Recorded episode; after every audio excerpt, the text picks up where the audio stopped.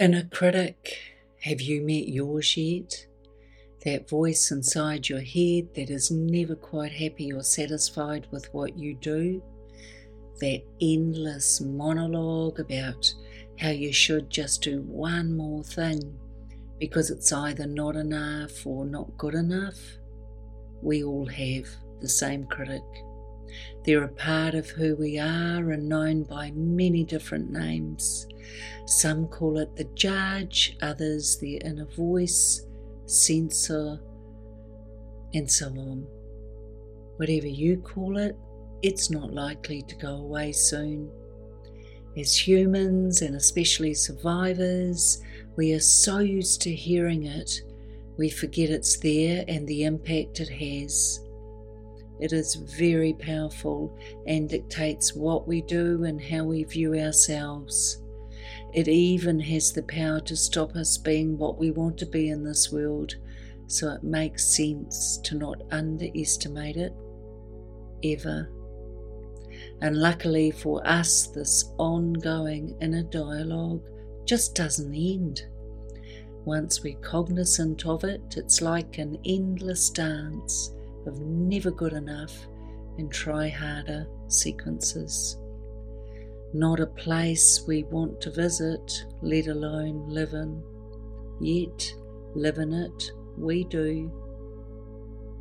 We can tell when we're there as our mood changes, we become more anxious, less confident, and unable to stop moving and achieving. Think rat on a treadmill. Welcome to your inner critic. Maybe it's time to take stock and see just where we are at with it. Unsurprisingly, this part of us didn't pop up last year or the year before that.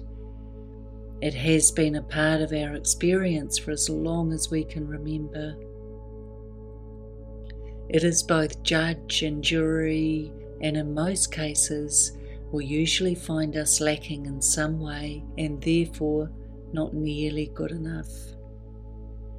Through our survivor experience, the inner critic has reinforced repeatedly how undeserving we are, how we aren't good enough, and to stop expecting good things to happen because they don't for people like us ever.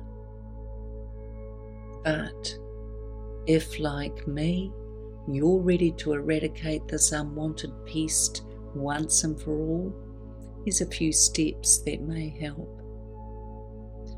Notice it's there by observing yourself, your own behaviour.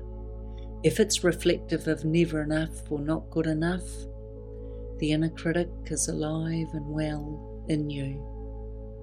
Challenge it by telling yourself what you feel good about today it may be as simple as helping someone who needed it or finishing that report. Create a mantra that works for you. I am good enough. I am kind. I love who I am. Simply put, the mind can't focus on two opposing thoughts at the same time, so choose the one that uplifts you.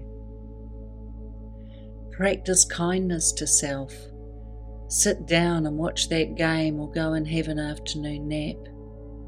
Filling up with self care does a lot to build self esteem while minimizing the critic a little. Check in with others. If you're self doubting, ask someone you trust what they think. Sometimes other perceptions help reinforce the enoughness in us. The inner critic can't live in then abyss. It's just not possible. It needs to be fed, watered, and held closely in order to thrive and survive. By starving it of attention and light, you create the opposite experience and cause an inner champion to appear. That's the voice we need in our lives, the one who loves and supports what we do who believes in who we are and promotes us generously. Don't hold back, you so deserve it. To be honest, it certainly seems time for your inner champion to have a seat at the table, your table.